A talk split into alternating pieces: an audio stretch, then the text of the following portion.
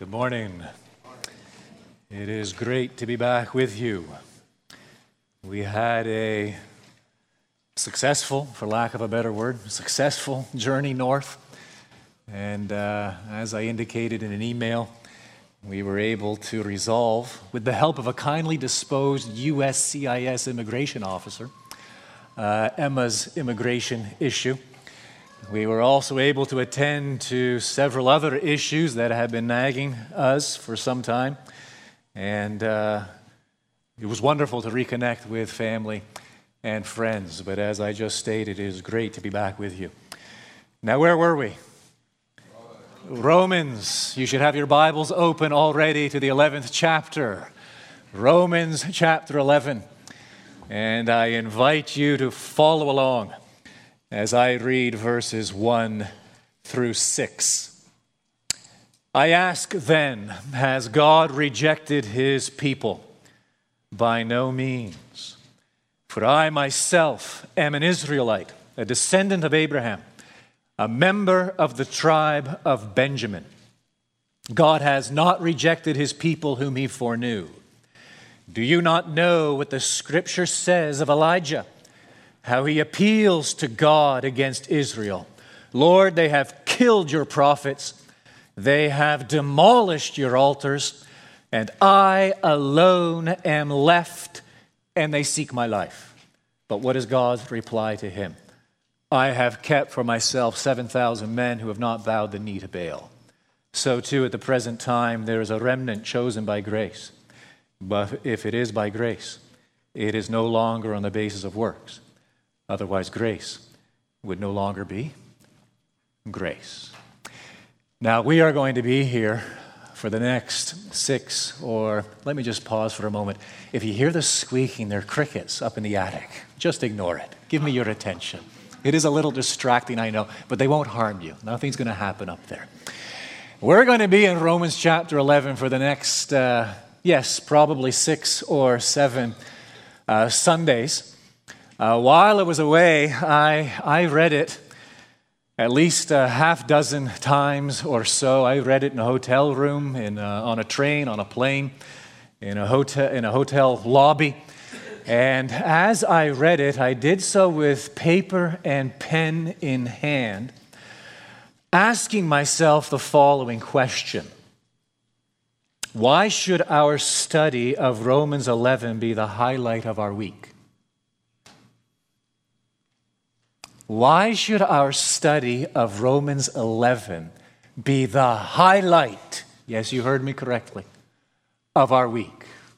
Not the Dallas Cowboys tonight, not local coyote on a Friday night, not anything else you get up to during the week, but why, as we gather here on a Sunday morning, should our study of Romans 11 be the highlight of our week? As I read it, yes, again, half dozen times, I came up with the same five answers, and I want to give them to you this morning. I'm going to work backwards through the chapter. And so, one through five, working backwards. And as we come back to the fifth, it will bring us full circle to the text we read, the first six verses, which is where I want to end. But I'm going to work backwards, beginning at the end of the chapter here is reason number one why our study, our meditation upon Romans 11 should be, ought to be the highlight of our week. Number one, it tells us who God is. That's wonderful. It's simple, it's beautiful in its simplicity. Romans 11 tells us who God is. I'm thinking primarily of what Paul says beginning in verse 33 at the end of the chapter, going through to verse 36. There he celebrates the fact that God's judgments are unsearchable, his ways are inscrutable, and then he brings his doxology, he brings his worship to a head in verse 36. For from him, from God, and through him, and to him are all things. To him be glory forever. Amen. Three prepositions. From, from him, God is the efficient cause of all things. Through him, God is the instrumental cause of all things. And to him, God is the final cause of all things. This universe, please understand me, this universe is simply the stage upon which God has chosen to reveal his glory. We are simply players in that great, grand revelation. All things from him, through him, and to him. To him be glory forever. This God is incomparable. This God, says Paul, is incomprehensible. And he makes it abundantly clear in that succinct statement again in verse 36 that this God is a sovereign being. That simply means he is the first cause of all things. The motions, the motions, actions, activities of all his creatures depend upon his concurrence. God is the principle of cohesion that holds the universe together. It is impossible for anything to exist for a moment apart from God. He rules the universe fully and completely with only one purpose in view, only one His glory. This chapter tells us who God is. You need to hear that. I need to hear that. And it ought to be the highlight of our week. There are a plethora of reasons why we need to hear that. One reason in particular that stands out is simply this we live in interesting days. We live in a fascinating time, really. I don't mean to bore you, but at the risk of boring you, here it is. There was a man named Epicurus, fourth century BC. He was a Greek philosopher. He was the first of what are known as materialistic or naturalistic philosophers. And Epicurus, basically, we can summarize his worldview in three statements. Number one, the world is uncreated. Remember, this is fourth century BC. The world is uncreated. Two, we are part of an ongoing and self sustaining universe. Number three, we must enjoy life as best we can. It sounds eerily familiar, doesn't it? Epicureanism had fallen out of favor by the 7th century AD. By the 18th century, it made a remarkable comeback with what is called the Enlightenment. Now, don't miss this. It is now the normative worldview within Western society. It is now the normative worldview within American society. That is the only way to understand what has happened in the last 20 years. The worldview of this society has undergone a radical shift. This, the worldview that shapes this society and culture, please, my friend, understand this. It is no longer theistic, it is naturalistic materialistic. This universe is self created, right? Just goes on eternally. We don't know how it began. We are all part of this ongoing, self sustaining universe. Therefore, what can we do? We can simply make the best of the most of this life as we possibly can. This is now the normative, definitive worldview within our society, and it's shaping everything. It's touching law. That's the only way you can explain the Supreme Court's decision concerning the definition of marriage. It has to do with world view. Not only is it touching law, it is touching morality. Morality is now relative. You can get up to whatever you jolly well please. And that's how we explain this nation's turmoil and debate surrounding abortion. It touches politics. And that's how we explain the gradual progressive collapse of the three branches of government, government and the fine balance that has existed in this country for centuries between societal obligations and individual rights. Please understand, all of these things are merely symptoms. They are not the problem. The problem, again, is that this nation, this society, has undergone a major shift in world view. Now, Christian, you're in for a rough ride. We're in for a rough ride ahead. The waters are awfully choppy, and they're only going to get worse. What are you going to hold on to? Romans 11. The God of Romans 11. That God is sovereign. God rules and reigns. All things are from him and through him and to him. We navigate the course of our lives with this overarching, all encompassing truth that God is a sovereign being, the universe simply being the stage upon which he has chosen to reveal his glory. That's the first reason. I hope I'm convincing you as to why Romans 11 ought to occupy first place in your week, why it ought to be the highlight of our week. Second reason is this Romans 11 tells us what God is doing. It not only tells us who God is, it tells us what God is doing. Now remember, we're working backwards. We see what God is doing, yes, evidently throughout the chapter, but it is summed up for us in verses 30 through 32. Just look for a moment at verse 32, what Paul pens there. For God, there are two parts to this statement, this verse.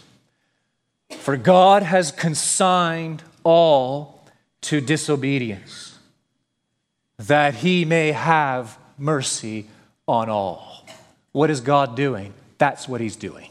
That's it in a nutshell. The first part of the statement, God has consigned all to disobedience, harkens back to what Paul says in the third chapter. Remember, there he takes us into God's courtroom.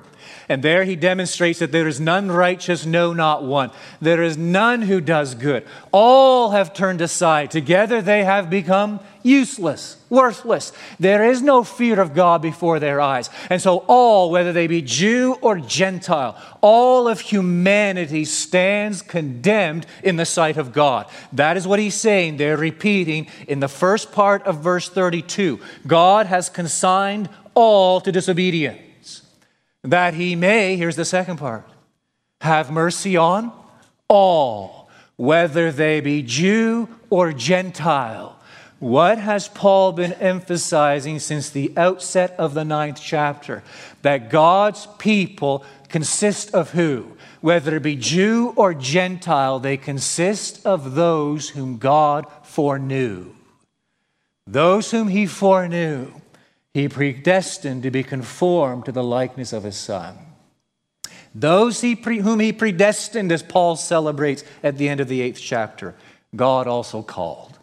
And those whom he called, he justified. And those whom he justified, he glorified. You see, God has a purpose, God has a plan, and all of his activities focus on this plan. It is namely the revelation of his glory in a very specifically defined group of people those whom he foreknew. Listen to these four precious words spoken by the Lord Jesus as recorded in John 10 I know my own. Oh, I love it. I know my own. He elaborates on that in his high priestly prayer, recorded in John 17. Listen to these three statements from the lips of the Lord Jesus as he prays to his Father You have given me authority to give eternal life to all whom you have given me. He goes on and he prays, I am not praying for the world, but for those whom you have given me. And still, as he prays to his Father, a third statement I desire that they also, whom you have given me, may be with me where I am to see my glory. Prior to creation, God chose out of humanity, foreseen as fallen, those whom he would give to Christ. What is God doing? He is saving his people. He is bringing to fruition that eternal covenant between God the Father, God the Son. Here are a people. He gives them to his Son. His Son comes and redeems them. The Spirit comes and seals them. And the consummation of our salvation is an absolute certainty because it rests on this work of the triune God. God the Father chose me, God the Son redeemed me, and God the Spirit has sealed me for the day of my salvation. Oh, we need to hear this. This ought to be the highlight of our week. We need to hear this. I was reflecting on this while I was away. I think I was sitting in a train station at the time reading this chapter, thinking it through, and the headlines were all over the place. I couldn't make much of them. They were all in French. We were in Montreal at the time, and my French is pitiful these days. But nevertheless, I can make out the gist of it from the titles, the bold capitals, and the, and the, and the, and the pictures. And, and I could make sense of, of much of what was going on, focusing on the Middle East and much of the turmoil there. You know, when you, when you think of it, each generation, each generation has defining moments, doesn't it? Uh, if we were to interview someone born in the 20s, um, I don't know if there's anybody here who fits into that category. Likely not. Maybe so. A couple of you just looked down. If, if, if we were to interview someone born in the 20s and we were to ask them, Where were you when the Japanese bombed Pearl Harbor? Oh, it was a defining moment they'd be able to tell you where they were, what they were eating, what they were wearing. It, it was just a day burned upon their psyche, right? You fast forward after World War II, someone born late 40s, early 50s, and if you were to ask them, where were you when Lee Harvey Oswald shot the President Kennedy? They'd be able to tell you. It was an event that defined a generation. Our generation, where were you on September 11th? Right? It was 14 years, just this past Friday, 14 years ago. It is an event burned upon the psyche of this generation. And you look at the aftermath of September 11th, 2001. Uh, since then, the, the war on terror, I, don't know what the number is, but it has claimed uh, thousands of lives in terms of military personnel, hasn't it? Thousands of lives. It has claimed the lives of, I think it's approaching a quarter million uh, civilian lives, Iraqi, Afghanistan. It has cost the United States more than $4.5 trillion. Did you realize that? What we could have done with that money? $4.5 trillion in 14 years. It has left the Middle East in absolute turmoil.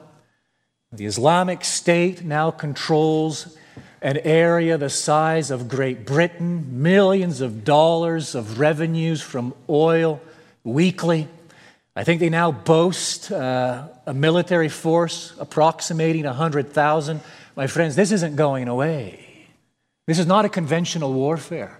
September 11th and the aftermath is something that is going to define this generation, and if the Lord should tarry, it is going to define generations to come. It's unsettling isn't it?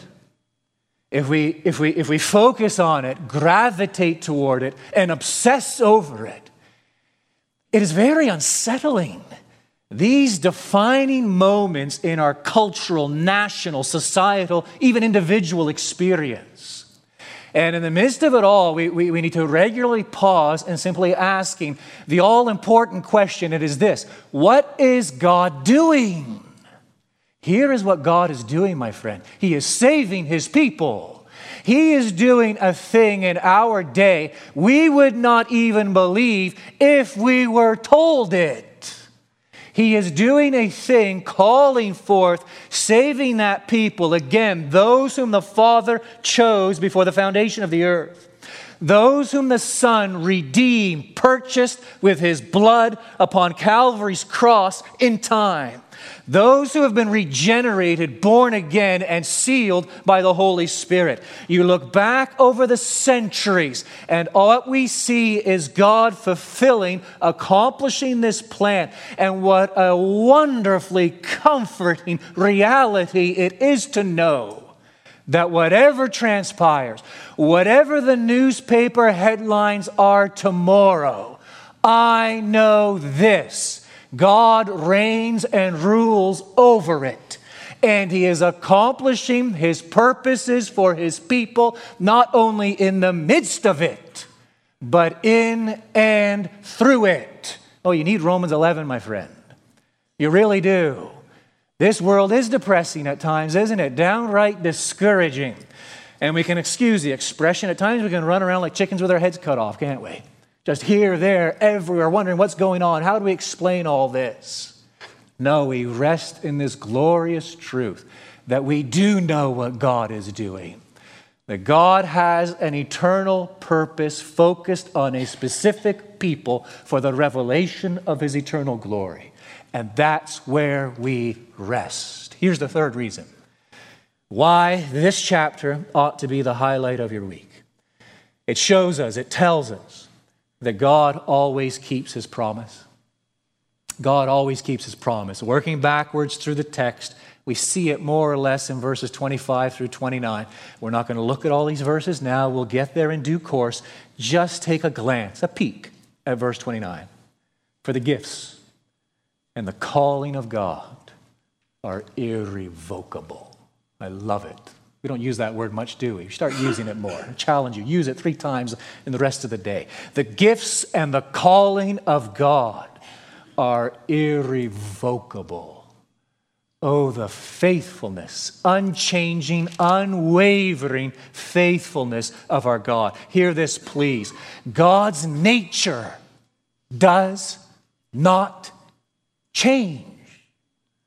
1 Timothy 6 16, God alone possesses immortality. Building. God's character does not change.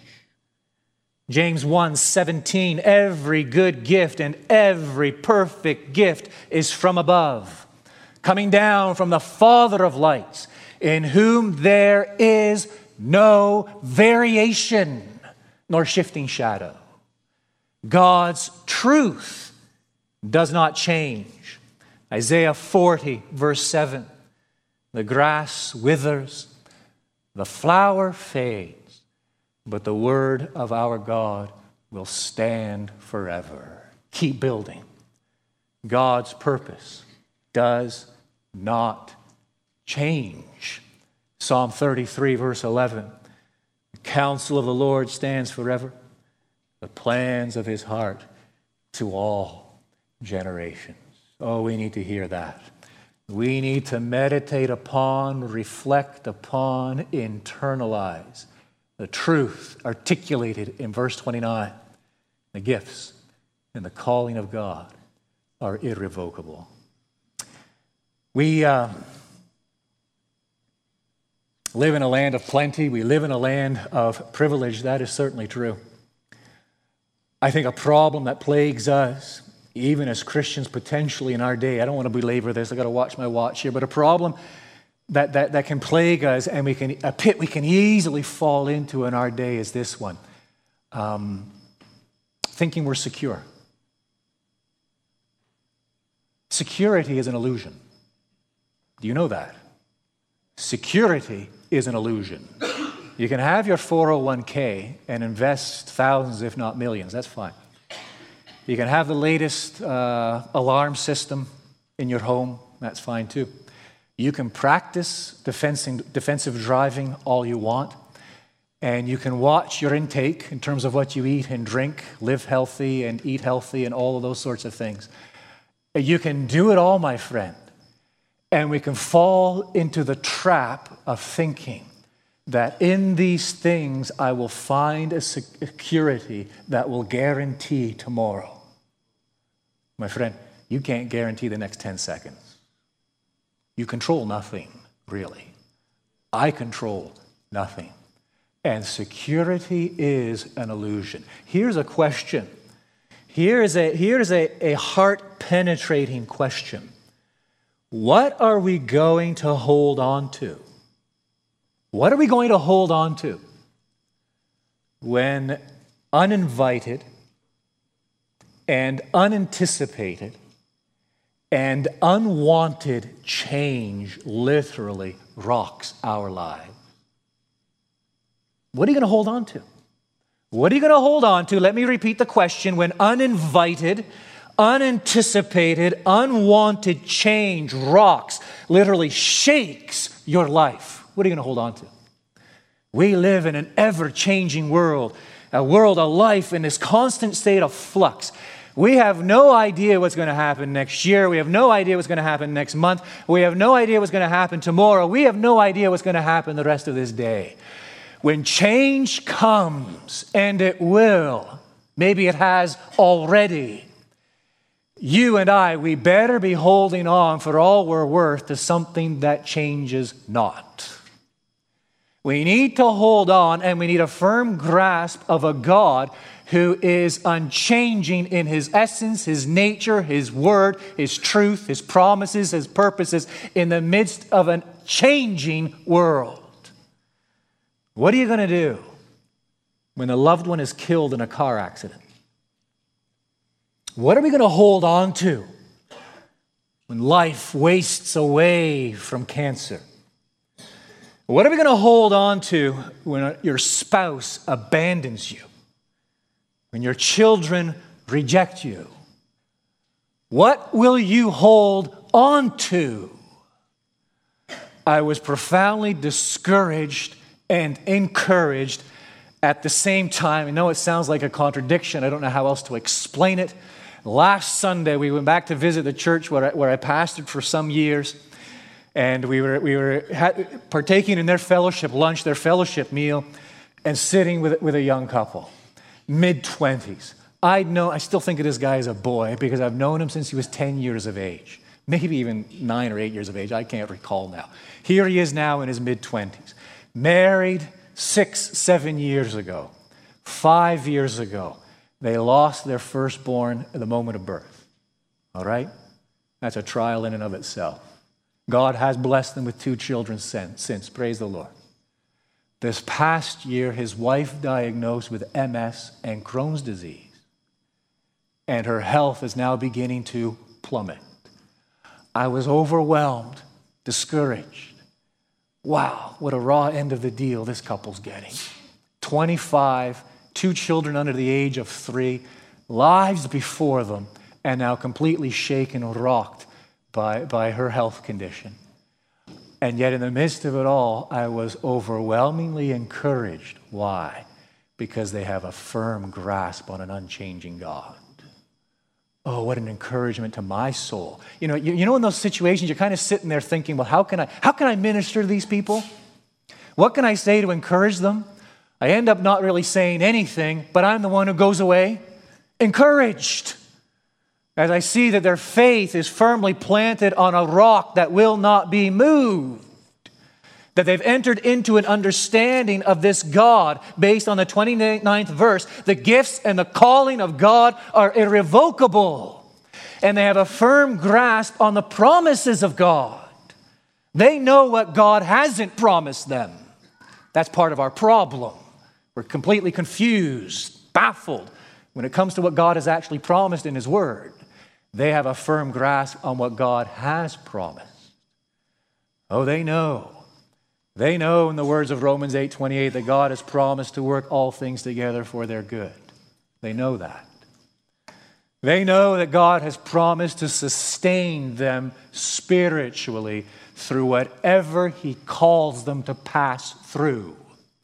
They realize He has promised to sustain them under that overwhelming weight and burden. They know God has promised that nothing, absolutely nothing, can or will separate them from his love in Christ Jesus. And they know God has promised something, oh, a glorious promise. Our hope that they are being preserved. He is keeping them, He is guarding them by His almighty power for a salvation. Oh, get this, get it good. A salvation to be revealed in the last day.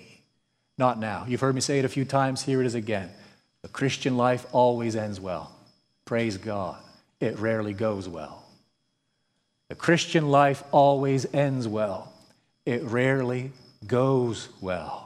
When it doesn't go well and change upon change upon change, like, like, like a flood overwhelming us, is our daily lot and experience. My friend, what will you hold on to? There is only one thing we can hold on to an unchanging God. This chapter tells us that God always keeps his promise. Here's the fourth reason why this chapter ought to be the highlight of our week it tells us that a vital relationship with God is absolutely necessary. A vital, living, active, lively, you get the idea relationship with God is absolutely necessary. We're going to see that because Paul really belabors the point, beginning more or less in verse 11 all the way through to verse 24. I just want to snatch one verse out of that context, the 22nd verse. Look at what Paul says there. Note then the kindness and the severity of God.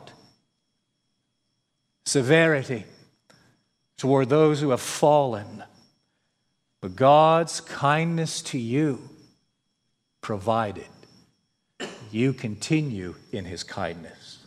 Otherwise, you too will be cut off. Now, I hope and pray that worries you. It ought to worry us. And I'm not going to unravel and unpack it right now because I can't. I'm just going to leave it hanging there in the air. And we're going to come back two or three Sundays from now and we'll get into it. What exactly is Paul saying? What does he mean? All I want to point us to right now, make us aware of at this moment, is Paul's main point and purpose in this text, 11 through 24. His main purpose is to demonstrate that the nation of Israel as a whole experienced unmatched privileges in their national history. Yet it did them no good. Let me explain it in slightly different terms. Israel possessed so many privileges that ultimately did them no good. The plagues, they witnessed the 10 plagues. Why didn't that have a transformative effect upon them? God parted the sea in their very presence. God visited them on Mount Sinai. The trumpet blast, the thunder, the fire, the smoke, the lightning. There it was, visible, tangible. There it was. Why did it have no impact upon them? God sustained them through the wilderness, quail and manna, and gave them water, everything they needed to survive. Again, why did it bear no lasting change upon their lives? God led them into the promised land, gave them those unbelievable military victories, beginning with the fall of the city of Jericho. Why did they remain unchanged? They fell into sin and rebellion. And so God sent them that series of judges and delivered them miraculously. Why? But a few years later, were they dabbling, wallowing in the mire yet again? God sent them a series of prophets, men like Elijah and Elisha, performing unbelievable miracles in their, list, in, in their presence. Why were their, heart, their hearts so hard? And they were untouched by these miracles. Then to top it all off, what did God do? He sent the Son of God incarnate, the Lord Jesus Christ, who preached in their presence right now, as if he were here preaching to them, performing inexplicable miracles in their very presence. And yet they were not affected. It testifies to what, says the Apostle Paul in this portion of Romans 11? Israel possessed so many privileges that ultimately did them no good. There is comfort in external religion. We need to hear this. There is comfort in external religion, especially in what has traditionally been a so called Christian culture, subculture, especially for someone who is raised in a church environment. There is a measure of comfort in external religion. Why? Because it's familiar. The danger is what? That that religion is never internalized. That religion is never personalized. Again, excuse the reference, but it's fresh in mind. Back in Canada two weeks ago, obviously visiting with a number of friends. And when you get together with friends you haven't seen for so long, what do you invariably end up talking about? How so and so doing? Have you heard from so and so? Any update on so and so? Oh, how discouraged I was to hear of the number of young men, women I grew up with whose marriages are now in disarray, who have all but abandoned the church, abandoned the faith, who have outright rejected the Lord Jesus Christ. The number of students I taught at Bible college over a period of three or four years, oh, I praise God, a number of them have gone on. And God is working mightily in and through their lives. But the number who were there professing the name of Christ, only today, who have absolutely nothing to do with the Lord Jesus Christ. How do we explain that? How do we account for that? That is what Paul is wrestling with in this portion, these verses in Romans 11. And the answer again he's going to give is this It is possible, and this is from Israel's example, it is possible to be in a position of external privilege without experiencing inward change. It bears worth repeating. It is possible to be in a position of external privilege, like this right now, without experiencing inward change. To put it in slightly different terms, it is possible to associate with the people of God without ever fellowshipping with the Son of God. I, I you know, I might, be speak, I might actually be speaking to one or two of you. Actually, I know I am. I know beyond any shadow of a doubt, I am speaking to one or two of you. Right now, at this very moment, don't close your ears. I'm speaking to you. God the Spirit, I pray, is speaking to you, raised in the church. You know the verses, you know the scriptures. Well, at least you think you do, and you think you know truth. And yet it is something you have never, ever internalized. You're familiar with it all. Nobody can tell you anything because you know it all. Friend, you know nothing. You know nothing until you have owned it. You know nothing until you have digested it. We know nothing until our lives are conformed to it. Paul's going to give it. He's going to lay it on the line when he gets into the 12th chapter. Because in chapters 12, 13, 14, 15, middle of 15, he's going to demonstrate what grace looks like in action. He's going to demonstrate the mercies of God, what a life looks like when gripped by the mercy of God. And for starters, right there, just look at it, chapter 12, verse 1. What's he going to say? I appeal to you, therefore, brothers, by the mercies of God to present your bodies as a living sacrifice, your lives in their totality as a living sacrifice, holy and acceptable to God, which is your spiritual worship. Where is your heart? Really? Where is your heart? Now, I know what you're thinking. Probably thinking to yourself, I, I, thought this was the fourth reason why Romans 11 would be the highlight of our week. That doesn't sound like a highlight. It is a highlight. Why? Because we need this constant exhortation because we're like sheep that wander daily. And we need this constant reminder and exhortation, whether it be a gentle pushing or the shepherd taking his rod and striking us where it hurts. We need this constant exhortation to do what?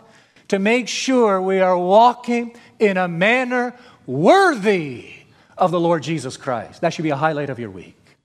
That the shepherd, through his word, should bring us back, reorienting us, our perspective, our understanding, and forcing us to ask that question Where have I been? What have I been up to? Where has my mind gone? And above all else, what has captured my heart? Where is my heart? That's the fourth reason. This chapter points us, tells us that a vital relationship with God is absolutely necessary. And here's the fifth and final reason, bringing us back to our text. This chapter tells us that our only hope rests in God's sovereign grace. This chapter tells us that our only hope rests in God's sovereign grace. It's really the first 10 verses, but we're only biting off verses 1 through 6. Here they are very simply. Very simply. Notice, firstly, there's a question, verse 1. I ask them, has God rejected his people? Why would he ask that? He asked that because of what he stated in the last verse of chapter 10. But of Israel, he says, All day long I've held out my hands to a disobedient and contrary people. So from the time of Sinai, when God turned them into a nation, to the days of Christ and his apostles, this is what God has done. He has held out his hands to a disobedient and contrary people. Ethnically, as a nation, Israel has rejected God, rejected the Lord Jesus Christ. Does that mean God has rejected them? That's the question. Here's the answer. Notice, secondly, still in verse 1. By no means. What does Paul do? Look at me. That's what he says. Look at me. I myself am. I'm a Jew. I'm an Israelite, a descendant of Abraham, a member of the tribe of Benjamin. Into verse 2 God has not rejected his people whom he foreknew. So he hasn't completely rejected the nation of Israel, he hasn't rejected all Jews. Uh, if he had, how do you explain me? How do you explain any of the disciples? How do you explain those Jews who have converted? No, no, no, no. God has not rejected his people whom he foreknew from within the nation of Israel. That's his answer. Now he pulls out even greater evidence in the middle of verse 2. Do you not know? Has this escaped your notice? Do you not know what the scripture says of Elijah? And now here he goes all the way back to 1 Kings 19. Do you not know what the scripture says of Elijah? How he appeals to God against Israel. Lord, they have killed your prophets, they have demolished your altars, and I alone am left, and they seek my life. Remember the context historically. Ahab and Jezebel are upon the throne. I think this is probably the pits when it comes to the history of the nation of Israel and their idolatry, the depth of their idolatry. When Ahab, King Ahab, and his queen Jezebel are upon the throne. During that time, Elijah sums it up there in verse 3 They've killed all your prophets, they've demolished your altars. I'm the only one still standing. What's God's response? Verse 4. What is God's reply to him? I have kept for myself 7,000 men who have not bowed the knee to Baal. What is his point? even at the worst point in the history of the nation of Israel, there was still what? A remnant. And there has always been a remnant. And Paul's point is what? You think simply because the nation as a whole has rejected God, that God has rejected all the Jews? No, I stand here as living proof. And you need to have a historical view of things, even back in the days of Elijah there was a remnant. Always a remnant. That's his conclusion, beginning in verse 5. So too, at the present time, there is a remnant. God has not rejected the Jews carte blanche. No. He is saving those whom he foreknew, his people, from among Israel. That there's a remnant even in my day. Notice the last expression in verse 5 chosen by grace. This is the fifth and final reason why this chapter, chapter 11, ought to be the highlight of our week. It tells us that our only hope rests in God's sovereign grace. What exactly do we mean by that expression, sovereign grace? Paul himself defines it in verse 6. If it is by grace, it is no longer on the basis of works. Otherwise, grace would no longer be grace. I asked you a couple months ago, why are you saved? Right? And, and an answer, a perfectly acceptable answer that you ought to give to that is because I believed in the Lord Jesus. No problem with that, of course. Repent and believe. We must believe in order to be saved. But I, I probed a little further. That's fine. Why did you believe? Why have you believed? Why have you put your faith in the Lord Jesus Christ?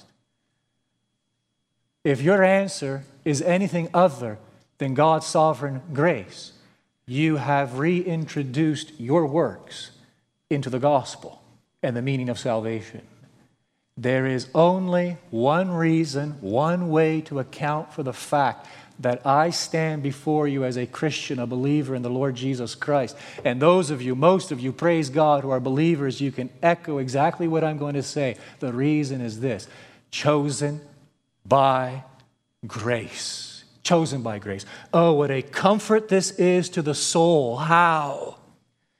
It reveals God's love in a special way, doesn't it?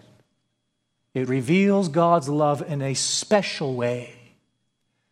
We don't need to earn His love. We don't need to worry that His love for us will change because His love for His people is eternal. And this is a truth that not only should comfort us, it is a truth that ought to change us. Paul asked in 1 Corinthians 4 7, What do you have that you did not receive? As a Christian, what do you have that you did not receive? Absolutely nothing.